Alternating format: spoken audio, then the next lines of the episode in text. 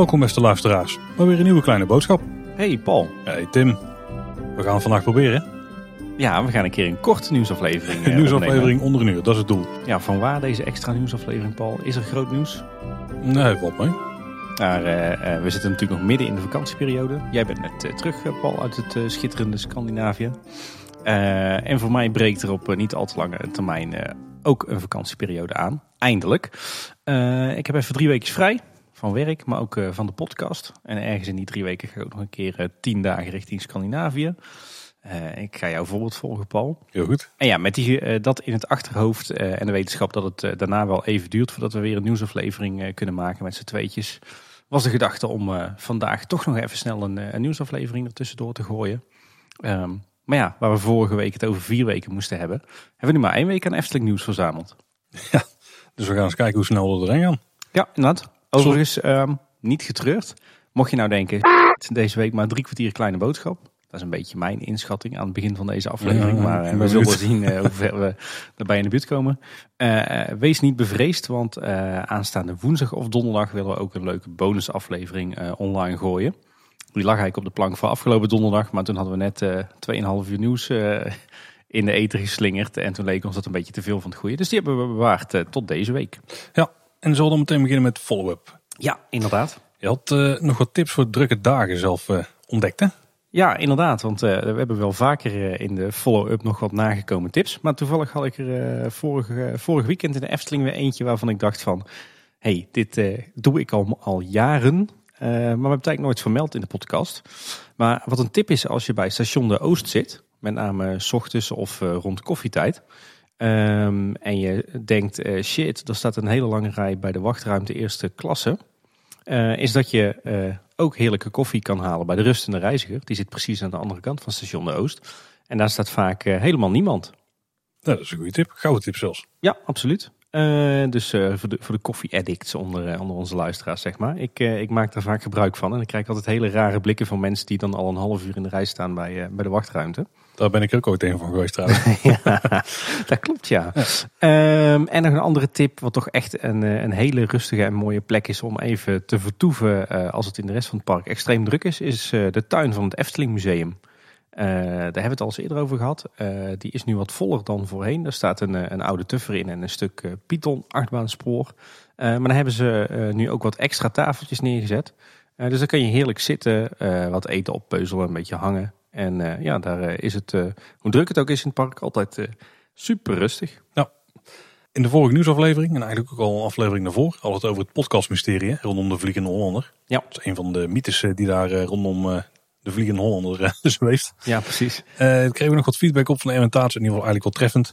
Toen de Hollander werd gebouwd, heeft de Efteling op de making-of pagina een aantal korte audiofiles gezet met onder andere het verhaal, gesprekken met ontwerpers en de officiële opening. Het waren korte dingetjes van drie tot vijf minuten die je gewoon kon beluisteren door erop te klikken. Er was geen feed, je kon je niet abonneren, je kon ze niet via een podcastdienst beluisteren. Kortom, het waren geen podcasts, maar gewoon audiobestanden die ze wel een podcast noemden. Oké, nou dat eh, mysterie is dus eh, ontrafeld, eh, definitief. Ja, vooral het feit dat je inderdaad niet kunt abonneren, dat is wel essentieel bij een podcast. Dus dit was gewoon, eh, dit was audiocontent. Ja, precies. Dankjewel eh, Erwin. Tijdens het rondje rondom de Efteling hadden we het over het Efteling Hotel. En een van de opmerkingen was dat het Efteling Hotel een beetje een reactie was op Disneyland Parijs. Dat daar werd geopend. Ja. Of in ieder geval een aanbouw was. Daar kregen we wat feedback op dat dat niet zo was van eh, Marvin. Van de Vijf Zintuigen en van Afterpark Lounge. En die, eh, ja, die, die probeerde ik nog een beetje weg te wuiven. met een opmerking van, ja, maar misschien is de reden dat, ehm, wie waren het ook alweer? NH? Nee, eh, Van der Valk. ja. Dat Van der Valk daar een hotel wilde openen. Eh, dat dat misschien ook wel was omdat ze zagen dat bij Disneyland dat er daar leek te gaan werken. Marvin die kon het niet laten liggen. Die heeft het even wat beter nagevraagd nog. En die heeft Reinhard van Assendelft de Koning gevraagd hoe het nou precies zat. En die zei, het was toen heel duidelijk. De Efteling groeide in bezoekersaantallen, ook vanuit verder gelegen landen. En er was markt genoeg voor een hotel bij het attractiepark. Van der Valk wilde de eerste zijn, maar omdat Paul Beck en Antoine van Dalen met hun hotelachtergrond lucht kregen van dit voornemen, werd een onderdeel van het masterplan De Wereld van de Efteling met spoed ontwikkeld en konden we voor Van der Valk bij de gemeente een plan indienen voor de eerste Efteling Hotel. Paul, Paul Beck dus in dit geval, Ja.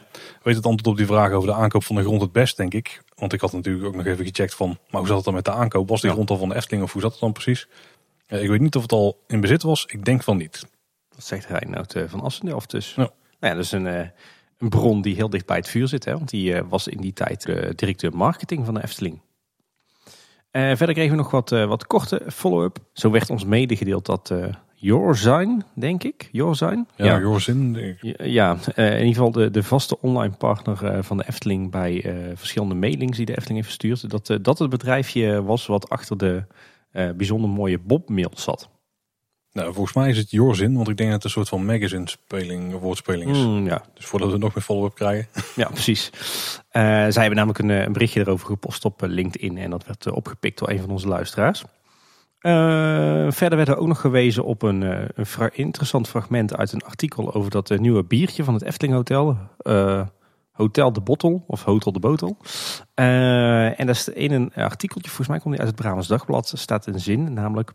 het is een fantastisch park en de naam van ons bier past bij de plannen voor het hotel dat de aankleding krijgt dat je in de wolken logeert.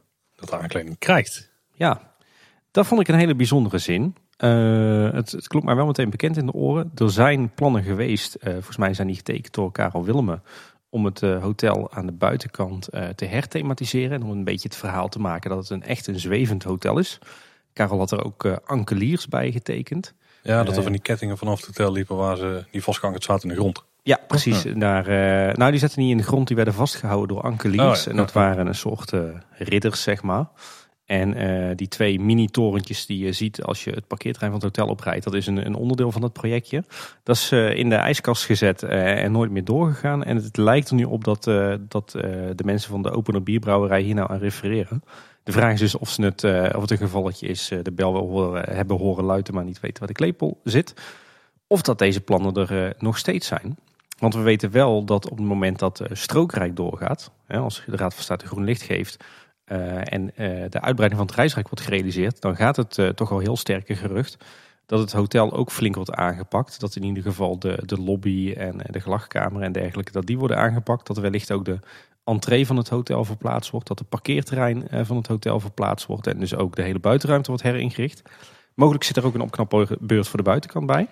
Eh, nou hebben wij ook geruchten gehoord dat het hotel daar mee zou worden gethematiseerd in eh, het circus-thema van de achtbaan die daar gaat komen. Maar wellicht dat eh, de oude plannen van eh, Karel Willemen nog uit de kast worden gehaald. Hm, interessant. Ja. Nou, dan gaan we het hoofdonderwerp in Tim. Ja, precies. Induiken. Nou ja, ik weet niet. of- Ja, het kan weer. Het kan weer. Ehm, waar gaan we het over hebben? We gaan het hebben eh, over de hardnekkige storing of eigenlijk de problemen met Aquanura. Ehm, tijdens de vorige aflevering konden we al meedelen dat hij al een tijdje stil lag vanwege problemen met de waterkwaliteit. De Mhm. Efteling wilde toen nog niet zeggen wat er precies aan de hand was. Wij riepen toen van dat zou best wel eens iets van eh, blauwalg of legionella of botulisme kunnen zijn. Eh, en inderdaad, de dag nadat wij het hadden opgenomen, eh, wist Loopings te vertellen dat het inderdaad blauwalg was die Aquanura de das omdeed. Ja, blauw- blauwalgen kennen natuurlijk wel. Als het in het water zit, dan moet je er niet gaan zwemmen. Maar waarom is dat precies gevaarlijk? Nou ja, op zich, eh, blauwalg zelf is op zich een heel natuurlijk verschijnsel. Het kan ook geen kwaad. Het is ook niet gevaarlijk voor het milieu of zo, voor dieren die in het water leven. Nou, althans niet voor, eh, niet voor eh, Vissen, eh, vogels, watervogels. Ehm, alleen ja, het is een beetje een, eh, ja, een hardnekkig organisme die eh, wel schadelijke gevolgen heeft voor eh, mensen en, eh, en bepaalde zoogdieren. Eh, dus eh, het, het is een beetje irriterend. Hè? Dus het kan huidirritatie veroorzaken, oogirritatie, geïrriteerde luchtwegen. Eh, bij mensen, zeker bij kinderen, maar ook bijvoorbeeld bij honden. Dus ja, het is eigenlijk een ja, schadelijk natuurlijk verschijnsel. En we weten ervan dat het met name ontstaat in stilstaand water. En met name als het, als het heel erg warm en zonnig is. Ja, daar is de afgelopen periode dan wel een goede broeiplek voor geweest. Ja. ja, en voor zover ik weet is er geen ervaring met het vernevelen van blauwalg. Eh Oké, of dat ja. dat schadelijk is. Eh, dat is even de vraag. Hè? Maar je kan je voorstellen eh, als het kwaad wil en je gaat het, eh, dat goedje vernevelen en je blaast dat over enkele duizenden mensen heen, dat dat niet fijn is. Ja, ik dacht dat dat inderdaad een beetje de reden was dat ze het zo grondig hebben aangepakt. Waar we het zo over gaan hebben. Maar Maar ik denk, ja, ik, voor zover ik weet is daar niks van bekend. Ik kan me ook niet voorstellen dat er mee geëxperimenteerd is. Maar ik kan me voorstellen dat de Efteling het zekere voor het onzekere eh, heeft genomen. Kijk, je moet zeker niet gaan zwemmen in water met blauw alg.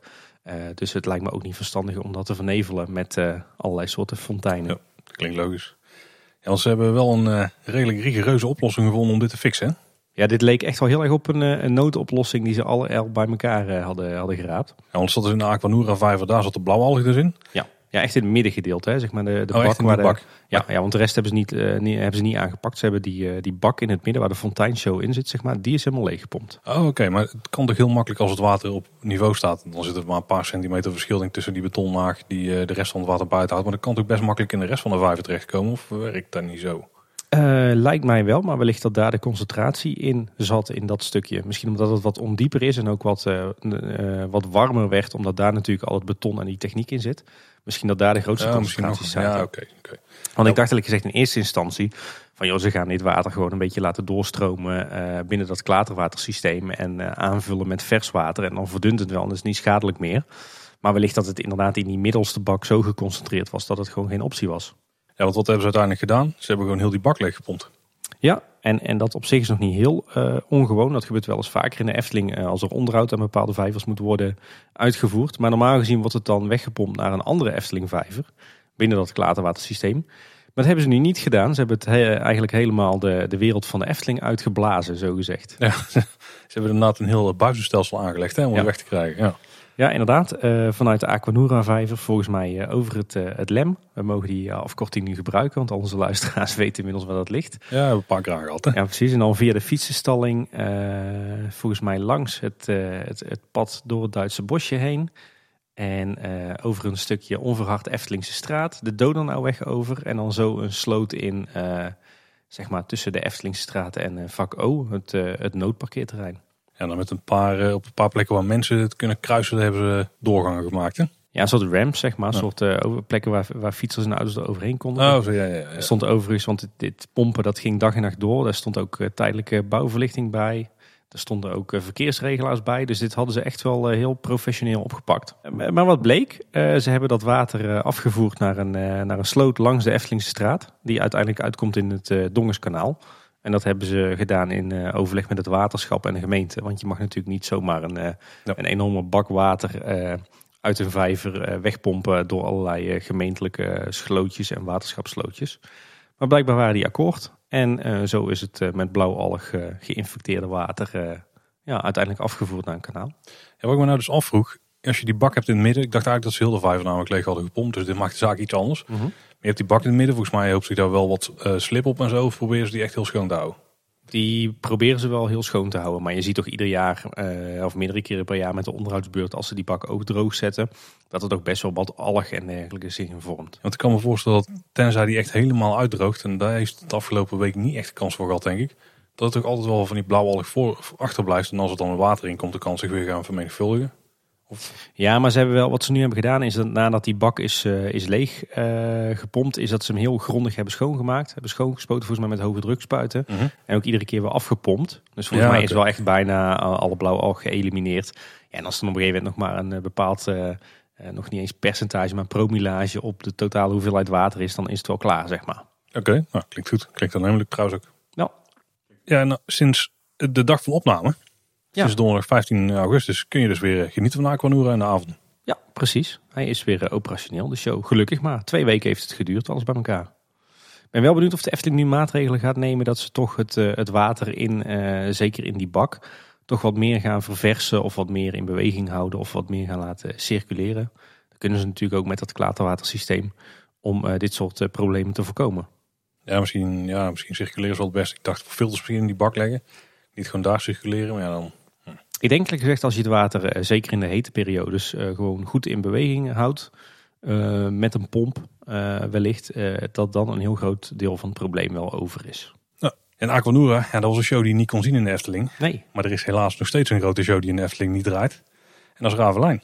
ja inderdaad. De Efteling werd er ook een beetje over geroost door het webcare-team van Toverland. Hè? Ja. Alleen waren ze net te laat, want toen kon de Efteling weer eh, erop terug, eh, teruggeven dat eh Aquanura open ging. Eh, nee, inderdaad, de hardnekkige storing aan Ravelijn en dan vooral aan Draak Draconicon, die duurt voort. Ik zag wel foto's nu dat er ook een grote kraan van Variel bij stond. Oh. Dus wellicht worden er hele onderdelen afgetakeld om bij een plek te komen waar het defect zich bevindt. Hm. Ehm, en ja, ter compensatie eh, hebben we daar al wat foto-opportunities gehad hè, met de hele cast van eh Ravelijn. Maar ik zag nu ook foto's voorbij komen dat er zelfs een hele zwaardvecht-act eh, werd gehouden midden op het plein. Volgens mij diezelfde act als die ook op het uh, Negenpleinenfestijn daar staat. Of Ja, op eerdere edities. Niet 100% zeker. Ik denk dat het van eerdere... Nee, wacht even. Volgens mij heb ik gehoord dat hij van, eh, dat hij wel door de acteurs is van Ravelijn. Oké, Want die staan nu in principe stil. Dus die doen volgens mij die shows. En de Oh, shows bij het Negenpleinenfestijn zijn denk ik door andere ja, mensen. ja, dat weet ik wel inderdaad. Dat zijn Nederla- eh, Nederlandse acteurs. Oké, dit zijn de Franse acteurs dan die daar uh, zwaard Zo vechten. heb ik het begrepen van een paar eh, fans die daar eh, foto's van hadden gemaakt en op Twitter wat eh, hadden gezet. Oké, oh, dat zou heel tof zijn. Dan wil ik die act eigenlijk wel heel graag zien. Hopen dat Echt nog een tijdje stuk is. Ja.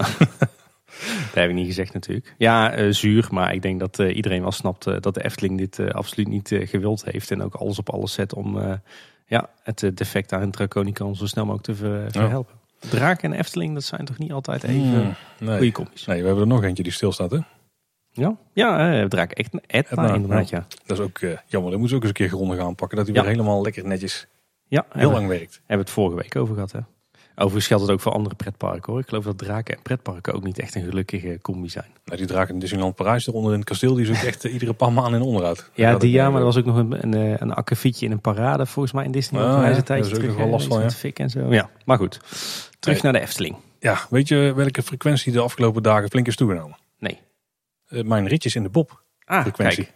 Jij bereidt je alvast voor op de definitieve sluiting. Ja, en, ja, en iedere keer als ik erin ga is het toch... Ja, je weet, dat wat, je weet dat er iets anders voor terugkomt, maar het is toch jammer. Hè? Ja, ik heb dat ook. Ik heb, ik heb de Bob eh, is bij mij toch wel een tijdje ondergewaardeerd geweest. Dat ik er weinig in ben geweest. Maar sinds dat we weten dat hij weggaat, eh, ga ik er eh, best wel vaak in. En iedere keer denk ik toch van, jee, dit is toch wel een heel uniek, bijzonder en, en heel tof baantje. Ja, dat herken ik wel. Ik denk wel dat als stel ze hadden het dus wel vervangen door weer een nieuwe Bob. En iemand die maakte het ding nog in... Nou, weet je wel, dat, was allemaal een modern... dat was in een modern jasje te steken. Ik denk dat ze dan wel veel verbeteringen hadden kunnen aanbrengen hoor. Want de baan is wel tof en je zwiet er lekker doorheen. Alleen iedere keer voordat je bij zo'n trimbreak komt, dan is het toch even een beetje tegen de kant aan beuken. Ja, precies. Dat is Dat niet echt heel comfortabel. nee. nee. Maar goed, we hebben het er al eh, vaak zat over gehad. Eh, het is echt noodzakelijk dat die, eh, dat die verdwijnt. Gezien de technische staat en ook eh, geregeld als het regent toch weer eh, ongevalletjes en zo. Dus eh, nee. Eh, maar we weten inmiddels officieel. eh, zondag 1 september eh, sluit de WOP eh, definitief om 8 uur. Eh, dat wil zeggen de wachtrij gaat om 8 uur dicht. Mhm. Eh, de mensen die dan nog in de rij staan, die mogen nog een ritje maken. En daarna wordt de allerlaatste rit eh, is voorbehouden aan het personeel. En dan denk ik dat ze een zestal mensen uitnodigen die er misschien het, het langst werken of ja, de meest eh, innige band hebben met de Bob. Nou ja. Dus ja, je kunt wel in de rij gaan staan en je kunt een later ritje scoren in de Bob. Ja, één van de laatste ritjes. Het laatste ritje, dat is gewoon voor de personeelsleden. Eigenlijk vind ik het ook wel heel sympathiek hoor. En heel terecht. En eh, daarna is er nog, eh, of eigenlijk eh, vanaf 8 uur is er ook een persevenement. En daar zijn we ook voor uitgenodigd. Ja, dus verwacht weer een verslagje in de Wij loop gaan, van de week daarna. Ja, precies. Wij gaan daar verslag van doen natuurlijk. Voor mij is het nog wel even tricky of ik er wel of niet bij kan zijn. Maar jij bent er sowieso, ja. En eh, ja, de Efteling heeft er altijd een handje van leuke pers-eventjes te doen als een van ons twee op vakantie is. Maar we doen ons best. Dus daar komt nog wel een leuke aflevering over online. Ja, en wij zijn niet de enige die de Bob denken te gaan missen. Want eh, er is zelfs nu een ja, soort afscheid neem t-shirt, dat moet het noemen. En een, een, een soort, ja, misschien is het wel een t-shirt om een beetje te verwerken dat de Bob gaat Ja. verdwijnen. Ja, want eh, illustratrice eh, Femke Zandé, die heeft speciale rips t-shirts ontworpen hè, als eh, ludiek afscheid van de Bob. Ja, klein kijk achter de schermen. Ik heb eh, dit item net opgegeven. ja, ik neem het van jou over, Paul. ik eh, kon niks anders lezen dan Femke van der Zaande. Nee, precies. Eh, overigens geen eh, officieel Efteling shirt. Eh, ik vind hem eigenlijk ook niet mooi. Nee, ik vind het wel geinig. Ik moet zeggen dat ik niet zo heel goed had gekeken. Ik had die foto's nu langskomen op Twitter en ik eh, dacht, ik zag gewoon het lettertype en ik las gewoon Bob. Om Oh, een of andere reden is eh, die kleurcombinatie en eh, dat lijntje eromheen dus bij mij zo in mijn hoofd gebrand dat ik het gewoon niet anders kon zien. Ik heb net even het item geopend en ik zie nu pas wat erop staat. oké. Nou, dan is het wel weer heel geslaagd. Nee, ik had het echt wel vet gevonden als, eh, als er ook een versie was geweest met eh, op basis van het lettertype van het oude Bob-logo. Dus die hele bolle onder, letters ja. met, eh, met dat van in wit, oranje en lichtblauw, zeg maar. Dan ben je echt wel echt een eindbaas als je daar een, een rip shirt van maakt. Maar goed, ik zou het zelf absoluut niet beter kunnen. Dus ja, tof ding. En we hadden het eerder al over de boardingpas bij de Python, dat hij nu eindelijk zo werd ingericht zoals wij het een beetje hoopten. Ja. Maar een kleine maar. Het is een, eh, een test, dat wisten we al. Maar eh, die test die eh, vindt eigenlijk alleen plaats in de maand augustus. Nou, stel dat het een test is. Maand augustus is wel een goede maand om te testen, denk ik. Absoluut. Ik denk de drukste maand van het jaar. Hè? Ja, dus als het dan een geslaagde, geslaagde test is, ja, dan Kunnen ze het meteen voor de rest van het jaar invoeren? Ik ben nu al voor. Tot het einde der tijden? Uh, ja, en we hebben ook nog eventjes gekeken naar uh, nieuws bij de Zes Zwanen. Uh, daar lijkt het allemaal zo goed als klaar te zijn. Ook niet zo gek als je bedenkt dat het 27, 28 september opent. het enige wat me nog opviel is dat er inmiddels ook nieuwe armatuurtjes zijn geplaatst in de tuin van Assenpoester. de vorige keer zagen we daar her en der nog wat lasdoosjes liggen. Maar daar staan nu mooie armatuur op, mooie hanglampjes. En het, het graf van de, de moeder van Assenpoester is ook weer netjes teruggeplaatst. Wel op een totaal andere plek. Maar uh, ja, langzaam maar zeker is ook die tuin uh, weer helemaal uh, op orde. Ja, is die al helemaal op orde? Ja, volgens mij hoeft er weinig meer aan te gebeuren. Ja, wat mij betreft was hij wat groener geweest. Maar ik heb het idee dat, dat hij nu ook wel echt af is. Ja, dat vooral nog moet groeien. Ja. En we hebben weer een nieuw puntje voor op de inmiddels hele lange tijdlijn van de Efteling, bestemmingsplan, Raad van State. Je kent het wel. mogen we weer. Ja. Ik, ik had het er vandaag trouwens op een tijdens een vergadering op het werk nog over, over de passen en de stikstofproblematiek. Ja, want jij komt het in je werk nu tegen? Ja, ik kom het in mijn werk nu tegen bij de, de herinrichting van uh, woonwijk. Dan uh, is het ook ineens een issue. Ik volg de Raad van State op Twitter, want ik moet natuurlijk weten wanneer ze iets over de Efteling ja. gaan aankondigen. Ja, heel goed. En omdat ze wel eens naar ons tweeten blijkbaar. En um, toen zag ik ook volgens mij vandaag weer, of nee gisteren, want op woensdag worden heel veel van die uh, dingen bekendgemaakt. Dat er volgens mij weer drie of vier bestemmingsplannen waren vernietigd vanwege de pas. Ik denk, oh jee. Klopt, ja. Onder andere een, uh, een bouw van een volledige woonwijk in, uh, in Roermond. Van ik geloof 429 of 430 woningen. Gewoon in één keer streept erdoor. Ja. Ja. Maar goed, daar hebben we het niet over. We gaan terug naar de wereld van de Efteling en het bestemmingsplan. En we kregen een anonieme tip. Ja, het is dus wel één tip die we van iemand hebben gekregen. Maar klinkt wel plausibel. Ja. Uh, hey, kleine boodschap. Ik heb wat dingen gehoord van de vrouw van uh, Henk Matthijssen, de voormalige eigenaar van Camping de Bernse Hoef. Die vertelde dat de Efteling uh, aan het onderhandelen met ze is. misschien dat de Efteling een huis en camping gaat overkopen. Nou, klinkt aannemelijk. Klinkt plausibel, ja. ja. Overigens mij nog wat op van de week. Ehm, schuin tegenover Camping de Bernse Hoef ligt natuurlijk vak O, -hmm. het overloopparkeerterrein. En er stonden van de week pontificaal twee grote campers geparkeerd. Uh, ja, je bedoelt op dat ene zandstukje wat daar nog voor ligt? Nee, echt op, uh, op zeg maar het, het, het grasveld, zeg maar, waar ook het politiebureau, oude politiebureau en de brandweerkazerne staan. Dus echt op dat, dat parkeerveld. die stonden daar gewoon pontificaal geparkeerd. terrasstoeltjes erbij, buiten, luifeltje uit. En die waren daar gewoon lekker aan het kamperen. Uh, en nu een paar dagen later zag ik ineens dat ze in allerijl die bordjes met uh, parkeerterrein Efteling, dat ze die hebben afgedekt met vuilniszakken. Dus misschien dat, ze, uh, dat die kampeerders gezegd hebben, ja, staat hier toch een bordje dat ik hier mag parkeren. Dus mm. misschien heeft het een met het ander te maken. Maar het blijkt maar weer des te meer dat die camperplaats wel echt nodig is die de Efteling wil gaan ja, Ik denk misschien hebben ze een kleine boodschap geluisterd en denken ze, hé, hey, er was toch een camperplaats hier in de buurt. Dan zijn ja, ze net een beetje verdwaald, want ze waren er niet ver vandaan. Ze zaten wel een eindje in de richting, ja. ja. En zijn ze daar gaan staan, ja. Overigens liever die campers dan al die mensen die uh, met de bestelbus dat terrein oprijden en dan even de hond naar buiten schoppen, uh, hun behoefte laten doen en weer inlaaien en weer naar huis rijden. Want dat zie je daar ook nog wel eens vaak ja. gebeuren. Is dat veld niet afgesloten? Dat is Nee. normaal open, hè? Daar kun je gewoon op. geen sloot. Nee. Ja, er zit wel een sloot langs, maar er zitten allerlei plekjes waar je alsnog het veld op kan. Ja. Nou, dan kunnen we alweer door naar onderhoud. Dit eh, gaat in rap tempo. Ja.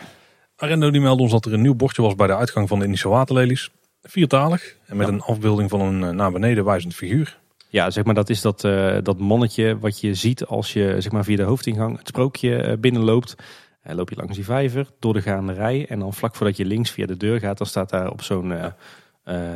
staat daar eigenlijk op, op vrij hoog staat zo'n ja, beetje Oosters mannetje, hè, een beeldje. Nou, ik heb niet helemaal mijn scherm. Deze was wel aardig, maar ik vond hem niet een van betere borden in de Efteling of zo.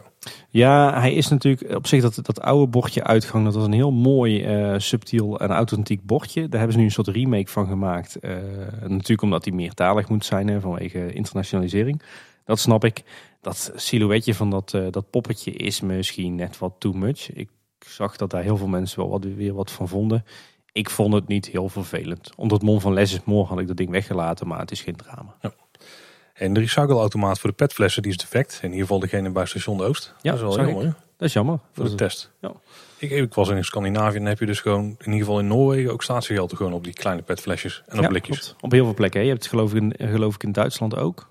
Eh, alleen eh, maakt er bijna niemand gebruik van. Ja, ik las dat in Noorwegen echt 93% van eh, al die petflessen worden gerecycled. Ja. Ja, maar mensen in Scandinavië zijn ook eh, veel meer bezig met natuur en milieu en recycling en, Ja, eh, ik las dan ook- wij. Ik las ook hoe ze dat hadden gedaan, want er was altijd een redelijk economisch voordeel eh, aan. Buiten dat je je statiegeld terugkrijgt. Mm.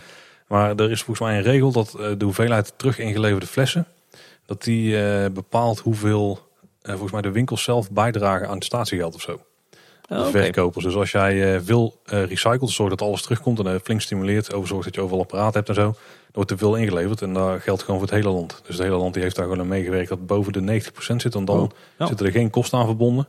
Dus ja, dat hebben ze gewoon eh, slim gedaan. Hè? Ik Ja. heb van Ja, details goed. nu een beetje verbouwd hoor, maar hier komt het in de praktijk een beetje op neer. Nou, tof. Ja. Eh, verder viel mij op dat, eh, dat er, is natuurlijk een tijdje geleden wat eh, schilderonderhoud geweest aan het kinderspoor, de traptreintjes. En mij viel op dat het beeldje van de reizigster weer terug is. Die is een tijdje weg geweest. Die is netjes, netjes opgeknapt. En ook het, eh, het bord van het station, de blauwe reiger, die eh, lijkt erop dat die ook is opgeknapt. En dat was wel nodig, want die was helemaal aan het eh, afbladderen. Hey, ik heb een leuk raadsel voor onze luisteraars. Ik bedoel, we hebben er Ja. toch een korte aflevering, hebben we er tijd voor. Ja. In ons draaiboek staat als volgende regel: kap, molentje, diorama, kop.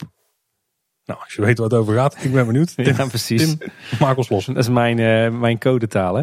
Nee, er viel mij op tijdens een, een rondje door het diorama dat er op de kop, eh, zeg maar, eh, ja, hoe moet het nou uitleggen? Ja, de bocht eigenlijk. Ja, wij, wij noemen dat als personeel altijd de kop. Maar dat zegt natuurlijk niemand iets. Dat is het stukje waar ook het, eh, het, het, het kermisje en het circus Ja, staat er waar Anton Pieck zit. halfweg. Ja. Dat is, ja, leuke ja. Ja, precies. Eh daar staan wat molentjes. Er staat ook een molentje. en daar is het, het kapje van losgekomen. En die hangt er een beetje schuin, schuin af. Waarschijnlijk gebeurt eh, tijdens onderhoud aan, eh, aan het, eh, het mechaniekje dat die wieken doet draaien. Dus dat is nog even een, een heel klein puntje waar, waar ze even aandacht aan moeten besteden. Nou, als je het dan terug hebt over hele kleine puntjes. Manneke Pis en Carnaval Festival, die doet het weer. Oh, slecht Paul. Ja, maar het is weer geregeld. Kreeg Ja. van Erwin te horen. Ja, inderdaad. Dankjewel. En dit is wel eens wel een vreemde achter het uh, Fata Morgana evenementcomplex. Of is dat de, de voorkant van het evenementcomplex? Ik vind het de achterkant. de maar- achterkant, ja. ja. voor mij Ja. ook, ja. Daar hebben ze een eh, ja, beplanting weggehaald. Er stonden dennenbomen. En Ja. inmiddels eh, ja, ligt daar een stukje braakliggende grond. Misschien iets met... Nee, dat is vreemd eigenlijk. Ja, dat was heel vreemd. Ze hebben ineens een heel stuk eh, beplanting en, en bomen gerooid inderdaad. Ja, of zouden ze daar misschien thematisch andere planten willen hebben... omdat dennenbomen niet echt goed passen bij de Oost- Oh. Oosterse uitstraling daar? Zou kunnen. Ik weet het niet. Wel, Ik, er is nu nog weinig te zien behalve dan dat alle planten zijn gerooid. Misschien dat we inderdaad andere aanplant krijgen.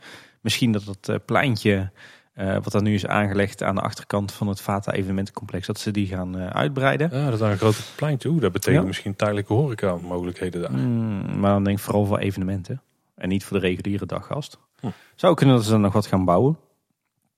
Eh, ik denk eerlijk gezegd dat wij er als daggasten weinig... Vrij valtoren eh, gaan bouwen. ik ben voor, Paul. Er is niet zoveel ruimte voor nodig. Nee, precies. Ik weet niet, wat, wat zit er in die cola? Ja, dat weet ik ook niet. Misschien een beetje schobbelen. Ja, Ja. precies. Ehm, nee, ja, het is even afwachten wat daar, eh, wat daar gaat gebeuren. Eh, daarover gesproken, over bouwen en afwachten wat er gaat gebeuren. Ik zag trouwens ook vorige week in de Duincourier nog een vergunningsaanvraag voor de, eh, van de Efteling. Voor de aanpassing van een hellingbaan aan, bij Joris en de Draak. Ehm.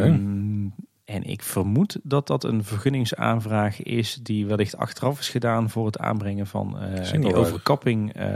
Nee, de single rider is al eerder aangevraagd. Een trap natuurlijk. Ja, maar ze hebben, ze hebben volgens mij een overkampingje aangebracht op de plek waar de rolstoelers altijd Mhm. wachten. Eh wellicht dat die achteraf toch vergunningsplichtig wa- was. En dat ze hem daarom hebben, alsnog hebben moeten aanvragen. Maar dat weet ik niet zeker. Ja, anders zouden ze dus gewoon de uitgang daar aan moeten pakken. Dat is de enige Ja, wel een helling ik weet het. zit. Dat is in ieder geval een vergunningsaanvraag. En eh, misschien dat de mensen van Eftelis nog eens naar ons gemeentehuis eh, rijden en de, de tekeningen opvragen. En we komen daar nooit in de buurt. Hè. Nee, echt niet. We hebben het ook gehad over de Indische waterlelies en het geluid dat daar eh, niet zo goed mee werkte. Nee. We kregen een mailtje van Gert-Jan Aalpoel. Gisteren was het geluid in de Indische waterlelies weer helemaal in orde. Maar ik vraag me nog steeds af waarom het geluid in de tempelwachters altijd zo zacht staat. Dat is al zo lang als ik me kan herinneren.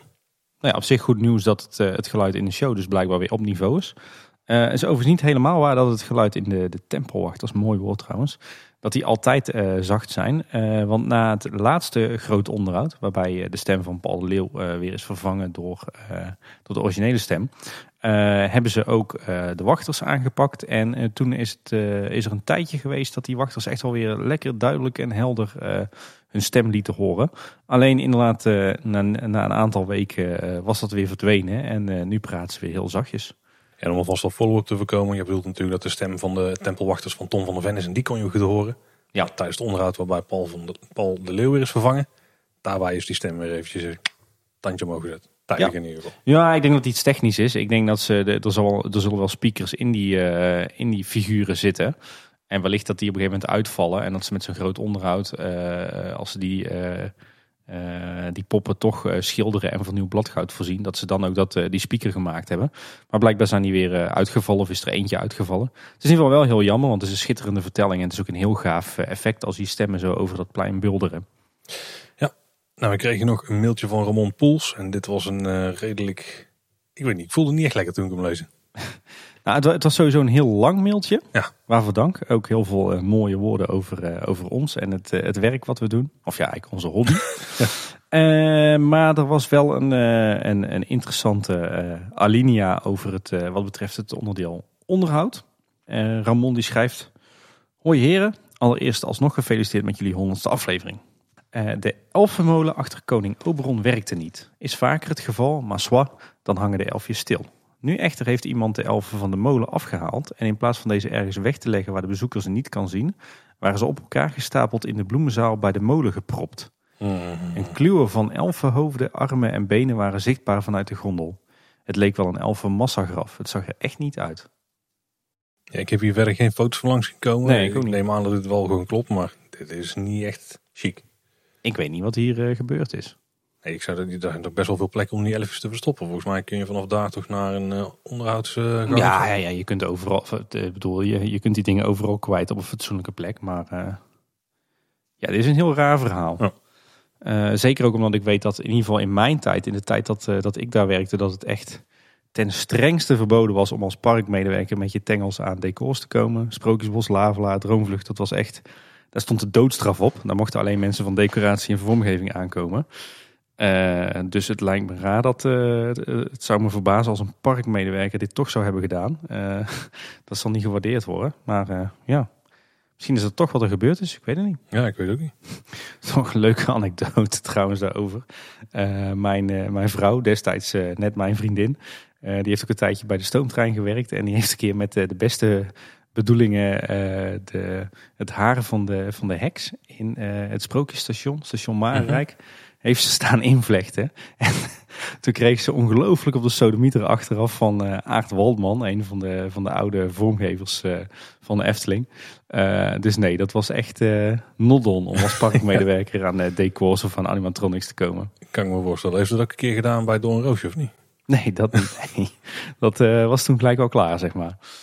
We hebben nog kort nieuws. We zagen een berichtje langskomen van eh, Ramon Heren. Die merkte een berichtje van de Efteling Webcare op als reactie op iemand. Ja. Er was een foto geplaatst van iemand die op de schildpad eh, lag. Die in de wachtrij van eh Pandadroom staat. Mhm. En die maakte daar een opmerking bij de trant van... oh, ik ga echt dit missen. En toen reageerde de Webcare daar een beetje op van... eh, op zo'n manier net dat het leek alsof dat die schildpad gaat verdwijnen uit de wachtrij. Ja, inderdaad iets van eh, wij gaan hem ook missen. Of iets in En die dan weet ik dus niet zeker of dat de webcare niet geïnformeerd is. Omdat ze, want je weet er misschien helemaal niet wat er gaat gebeuren met het schildpad. Of dat ze het juist wel weten.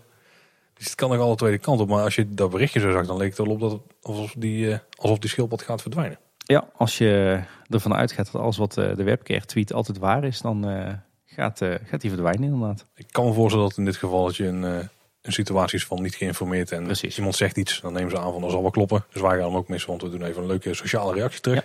Iets met eh, Bel en Klepel en Lavies Leerhuis en de Prinsessenbuurt. En een En, lapje leer. Ja, precies. Eh, dan was er ook weer een nieuw filmpje op YouTube. Aflevering 3 van Efteling Tips. met daarin de leukste speeltuinen in het park.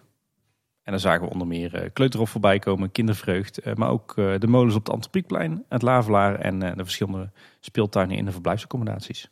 En dan aan daarvan kregen we een vraag van D. Heijmans op, op Instagram. In de video over de speeltuin in Efteling komt de dierenwereld van Pandadroom niet voor. Wat betekent dit voor de toekomst van die speeltuin? Dat is een interessante, want er is eerder in een eh, Efteling eh, filmpje op YouTube, re- vrij recent, is er een overzicht geweest van speeltuinen. Volgens mij iets van tips voor warme dagen of zo, tips voor drukke, volgens mij een tips voor drukke dagen. En daar zat hij dus wel in. Hm, ja, en dit was natuurlijk wel een, eh, de leukste speeltuinen van de Efteling video. Ja, Misschien hebben we het gewoon als geen leuke speeltuin gekenmerkt. hè. dat kan ik alleen maar bevestigen, ja. Eh, ja, goede vraag. Eh, je zou zeggen dat het misschien impliceert dat die speeltuin verdwijnt. Aan de andere kant, we hebben daar nog geen eh, berichten over gehoord. En ik kan me ook bijna niet voorstellen dat de Efteling de hele dierenwereld zou opdoeken. Ja, ik denk dat dit een beetje ook een situatie is waarbij Pandadroom weggaat. Die naam die wordt straks niet meer gebruikt. Je gaat het dan wel op die manier hier nog in een video zetten. En die video die wordt over een paar maanden ook nog fanatiek bekeken. Ja, ik denk dat ze inderdaad daarom hebben gezegd van, nou, die laten we er maar even uit, want we zitten in een soort van transitieperiode. Dus dan is het beter om daar geen aandacht aan Ja, te schenken. precies. precies. Ja. Maar het is wel, wel weer een eh, manier, want als je een beetje tussen de regels doorleest, zie je dat wel vaker bij de Efteling, om de capaciteit te, beter uit te buiten. Ja, om gaan eens even gezinnen en zeker abonnementhouders in die speeltuinen sturen. Ja. En daardoor eh, blijven er in ieder geval weer 150 kinderen uit de wachtrij op een Ja, precies. Ja, en we hebben ook al eens eerder gezegd van, eh, dat het zo opvallend is dat, eh, dat het Lavelaar eh, eigenlijk zo'n ontzettend leuke, of eigenlijk best wel veel leuke speeltoestellen en speelaanleidingen heeft, wat veel mensen niet weten. En dat, dat inderdaad ook dat er heel wat pareltjes aan speeltuinen en speeltoestellen in de verblijfsaccommodaties zijn. Nou, Ja. dat werd mooi bevestigd in deze YouTube-aflevering. En er is een panorama, is er een nieuwe kleurhoek verschenen. ja, ik zag wat foto's van Jeroen 2. Ja, dus je hoeft niet alleen maar meer eh, aan tafel met je kindje te gaan zitten kleuren. Nee, je mag ook in de kleurhoek gaan zitten. Of Ja. eh, je kinderen mogen er dan in gaan zitten. Oh ja, ja, ja. Eh, er waren ook nog wat vacatures, weer wat nieuwe. Interessant waren onder andere een eerste monteur elektrotechniek en een teamlead technische dienst elektro. Dus mocht je elektrisch zijn, dan is dit, zijn dit wellicht leuke kansen. Je kan ook al superheld worden natuurlijk. Als je elektrisch bent. Ja, precies. en ze zochten nog een chef-kok, een echte chef-kok voor het, eh, het Efteling Hotel en nog wat meer eh, koks. Ja, we kregen nog een tip van Dick de Wit. Eh, die meldde ons dat kinderen zijn uitgenodigd om een nieuwe Efteling-app te testen. Ja, zijn mij- kinderen ook specifiek. Hè? Ja, volgens mij je hebt dan de, de wijsneus. Hè? Dat, zijn, dat is een beetje de raad der wijze voor kinderen. In ieder geval Ja. voor de jongere kinderen. En wij. Zit jij er ook in? Ben je ook wijsneus? Nee, maar wij zijn wel een soort wijsneus, toch? Ja, oké. Maar wij zitten niet in die groep. Want Nee, anders hadden we namelijk ook die uitnodiging Ja. gehad. En dan kun je meedoen in het eh, beta-programma van de Efteling. En dan eh, kun je die testen. Volgens mij is het een soort spelletjes-app. Ja, volgens mij ook. Wat ik er aan eh screenshot van zag van Dick de Wit, is het inderdaad de speltjes-app, ja. Ik denk dat ik daar gewoon mijn kind moet gaan aanmelden, de oudste. Zodat hij ook in die groep komt en dat ik dan al die mailtjes krijg. ja. Een kind hebben is af en toe zo'n goed excuus. Hè? Ja, heel goed excuus. Dus luisteraars, gaat heen en vermenigvuldigt u. Maar niet te veel, hè? Anders Nee, krijgen we weer problemen met eh, overbevolking en zo. En ons unique selling point raken we dan kwijt in. Dat is waar, ja. Moeten ja, we ook ja. niet hebben. In Sprangkapelle zullen ze wel blij zijn met deze oproep. En dan nog dit, we zijn al zover. ja, ongekend. Ja, we kregen nog een eh, luistertip van Arthur van der Velde. Oei, oei. Ja, de, Rechtstreeks vanaf eh, Disneyland Parijs Resort, hè? had hij het vanaf daar gestuurd? Eh, of was hij tijdelijk in Nederland? Nou, Ik- doet er heb niet toe. Die, die tipte ons over de BNR Techniek Tour. Die hadden namelijk een aflevering over de techniek achter achtbanen. Die kwamen onder andere in Toverland en in de Efteling. En dus ook bij Bron 1898. Ja, ik kreeg een mooi kijkje achter de schermen bij eh, het onderhoud aan, eh, nou vooral Baron 1898. Ja, en daar zat wel één leuk, leuk feitje bij. Hè? Ja, inderdaad. Eh, hij vertelde op een gegeven moment, de, die monteur die aan het woord was, dat de Efteling ongeveer eh, 150 man technisch personeel in dienst heeft, vast. En dat daar ook nog eens een hoop extra, een soort flexibele schil met inhuren omheen zit. Maar 150 man technisch personeel, dat is wel echt ongekend, denk ik, voor een, Ja, een pretpark. Ja. Ja, we kregen ook nog een tip van Leon Waal. En die hebben we inmiddels al gedeeld. Maar er stonden drie oude filmpjes op het beeld. Er stonden drie oude filmpjes online. Op beeld en geluid heet die site volgens mij. ja, inderdaad, beeld en geluid.nl. En er stonden onder andere filmpjes tussen van de Efteling in 1967. Een eh, kinderfilm uit 1954. Wat gewoon een familiefilm was eigenlijk. Ehm, en die twee die hadden ongeveer, ja, ik denk een minuut of acht of zo van de Efteling eh, erin zitten. Eentje zwart-wit en de andere in kleur, als ik het goed zeg. Ja, tof eh, blik in, de, in het verleden van de Eftelingen. En, en deze vond ik zeer opvallend. Ik had hem nog niet gezien namelijk. Maar er stond ook een eh, aflevering van het Polygoonjournaal uit 1979. Het Polygoon Jordaal. Dat was namelijk de finale van het Nederlandse... Was het eigenlijk wel een competitie? Nou, het was de finale Skyball. Wat is Skyball? Skyball is dat je een houten pedal hebt, een kleintje. Iets groter dan een eh, pingpongbedje, zeg maar. Waar een elastiekje aan zit met een balletje aan het einde. Dit was in ieder geval het doel van heel die finale. Die moest je dan zo vaak mogelijk of zo lang mogelijk in de lucht blijven houden zonder dat je ernaast sloeg. Wat in jou leidt. ja. En eh, dat was een jongetje en die had er gewonnen. En toen was er ook nog een meneer uit Australië die dan volgens mij het zelfs heeft bedacht of zo. En die was daarmee ook direct de wereldkampioen.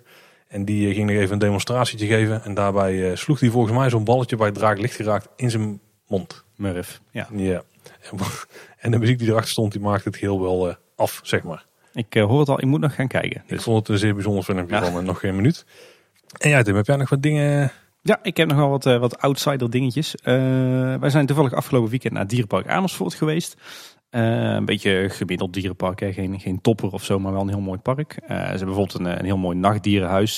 ze hebben ook een, een, hele mooie Japanse tuin met Japanse kraanvogels. En ze hebben momenteel ook twee jonge olifantjes, Indische olifantjes. Dus dat, uh, dat is altijd weer, uh, weer bijzonder. Net weer wat anders dan Afrikaanse olifanten.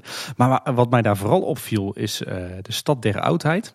Dat is een, een themadeel in het midden van die dierentuin. Dat is echt subliem. Dat is dus een, een, een gebied in een dierentuin. Dat is volledig gethematiseerd naar Stad der Oudheid. Je, je, moet je ongeveer voorstellen een beetje een ja, een stad in, in het Midden-Oosten of Afrika uh, ten tijde van de Romeinse tijd. Dus denk aan een amfitheater, denk aan, uh, ja, zeg maar, een, een, beetje Carthago-gevoel, zeg maar. dus een beetje een half vervallen stad die wel nog in gebruik is. Die plek is 100% rondom gethematiseerd. Gebouwen, landscaping, groen, signing, horeca, alles klopt. Wat ook heel vet is, is dat ze de, de dierenverblijven helemaal hebben geïntegreerd in alle bouwseltjes. De horeca zit er ook echt in geïntegreerd. De diersoorten zijn ook echte diersoorten die in de Romeinse tijd uh, tentoon werden gesteld. Denk aan leeuwen, tijgers, uh, maar ook ezeltjes en dergelijke. Dat themagebied dat is gewoon echt van een subliem niveau. Dat is echt uh, beter nog dan Wildlands qua thematisering. Oh, okay. Misschien wel Animal Kingdom niveau. Dat is echt heel indrukwekkend. Is het dus buiten? Of is het overdekt? Dat is uh, buiten met heel veel losse gebouwtjes erin. Dus echt een beetje een, een stadje, zeg maar. Oké, okay, vet. Ja. Een soort Pompeii gevoel heb je er ook wel een beetje. Uh, en dat uh, is overigens daar gebouwd toen daar een oud uh, Efteling-directeur aan het roer zat. Dus misschien ook niet heel gek dat daar thema zo belangrijk was. Oh, wacht. Nou weet ik wat je bedoelt. Ja, ja, want ik ben hier ook geweest. Ik zat te denken, waar is het dan? Maar het is bij, ja, ja, waar die tijgers ook rondlopen. Ja, dat je in ja, zo'n thema, ja, dat is heel tof. Ja. En uh, heel, heel bijzonder uh, in verder een, redelijk gemiddelde dierentuin. Uh, en ik zat te denken, ja, als hè, ooit in 2040, 2050 de Efteling in Kaatsheuvel uit zijn jasje is gegroeid, zou ik zeggen, koop de Beekse Bergen op. Eh, en dan is dit toch wel een referentie wat mij betreft van hoe dat eh, de Efteling een dierentuin zou moeten thematiseren. Ik vond wel qua doorstroming was hij wel ingewikkeld. Want de route af en toe volgen of in ieder geval vinden was best, ja, was best lastig. Zeker als je die ruïne inging. Ja, echt een dwaalgebied hè? Ja, nou, dat vond ik dus wel tof. Dus, uh, ja. Maar ik had ook zo een stuk makkelijk kunnen missen. Vooral het tijgerstuk zit best verstopt volgens mij. Ja, klopt inderdaad. Maar ook heel gaaf. Met, dan heb je daar weer een huisje en daar zit dan weer een krokodil in verstopt tussen de vissen. Dus dan weer een aquarium en een, een krokodil. En verderop je weer een, stukje, een heel donker gebouwtje met vleermuizen. En dan weer verderop heb je ineens een bak met sprinkhanen. En het is allemaal zo mooi weggewerkt. Uh, over, over Beekse Bergen gesproken, wat nog een kijktip is als je een beetje in de, de wereld van de dierenparken of themaparken en de business erachter zit, moet je echt eens kijken naar een aflevering van het programma De Opvolgers. Want de publieke omroep gaat over familiebedrijven. En daar vind je een, een aflevering over de familie Lips. Uh, Dirk Lips, de grote man achter eh, Libema. En dat is super aandoenlijk en super leuk uh, om te zien. En als we toch in de dierentuinsfeer zitten. Ja. We moeten nog iemand feliciteren, hè? Ja, we, gaan, we mogen onze, onze collega podcast-host Adriaan van Zoo Inside, de podcast over dierentuinen, die mogen we feliciteren, want die wordt vader. Hey, dus, gefeliciteerd Adriaan. Adriaan, gefeliciteerd. En uh, ik kan je vertellen, uh, er is geen betere combi dan jonge kinderen en dierentuinen. Dus uh, je hebt het goed getroffen. Ik zeg sinds dat wij kinderen hebben, is mijn dierentuinbezoekfrequentie ook flink toegenomen. Ja. Ehm, nog een tip is een nieuw Twitter-account. Ja, ja, zeker. Ik weet precies waar je naartoe gaat. het, account van, het nieuwe account van Leon Weterings. goede vriend van mij, maar ook Efteling-liefhebber, Efteling-kenner. En hij heeft ook een paar jaar bij de Efteling gewerkt. Onder meer als ontwerper en ontwerpcoördinator.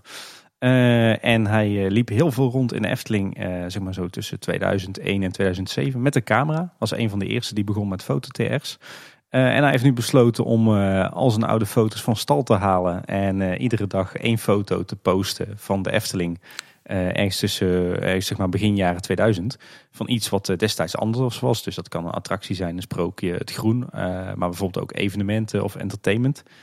En uh, ja, dat levert toch iedere dag weer een, uh, een hele gave foto op. Ja, het is al wel finaal mislukt hè, daar voornemen. Ja. Want volgens mij is de frequentie nu ongeveer uh, drie of vier foto's per dag.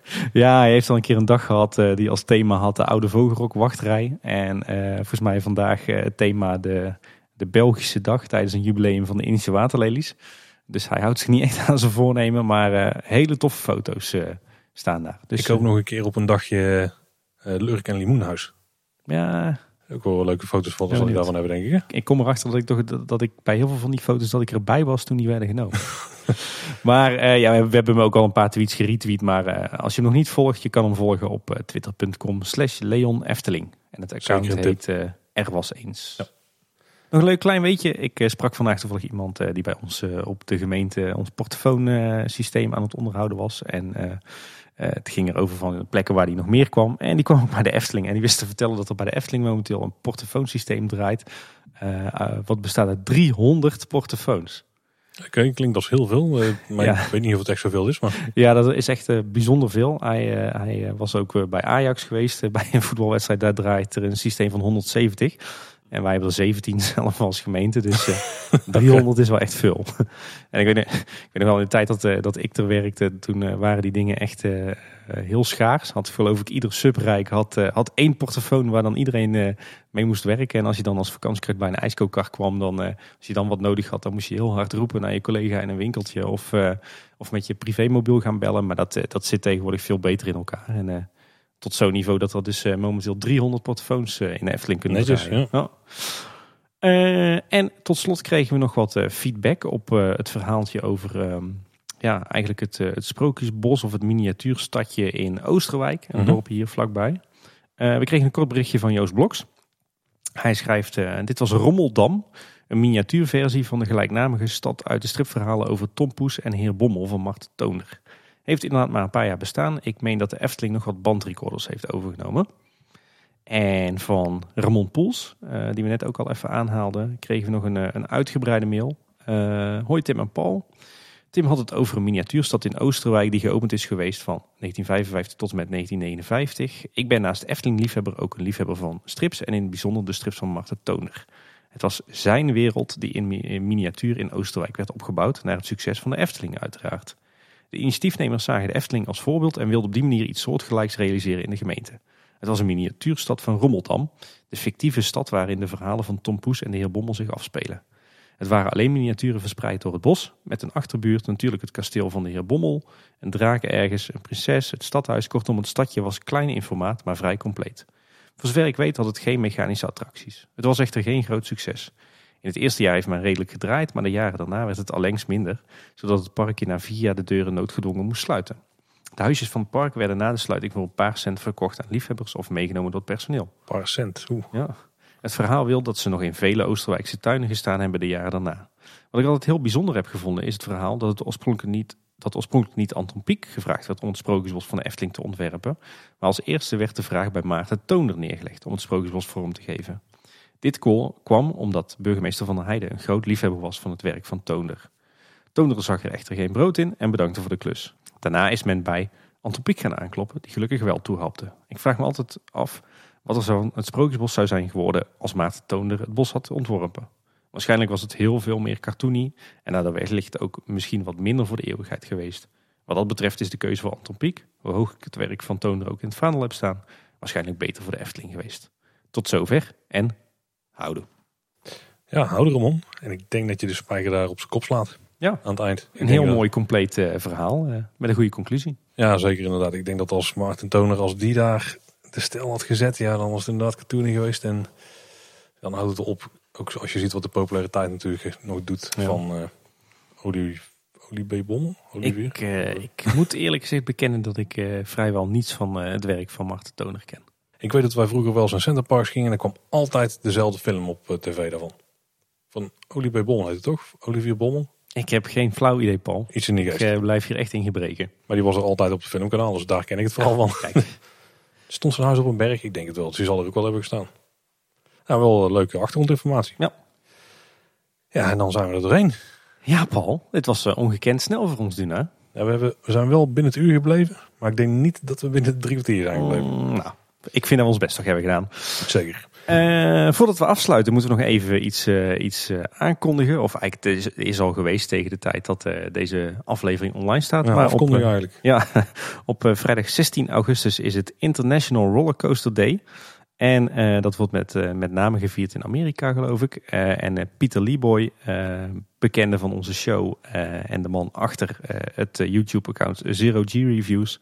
Die heeft, er nu ook een, eh, heeft nu ook een eh, soort van National Rollercoaster Day georganiseerd in Nederland.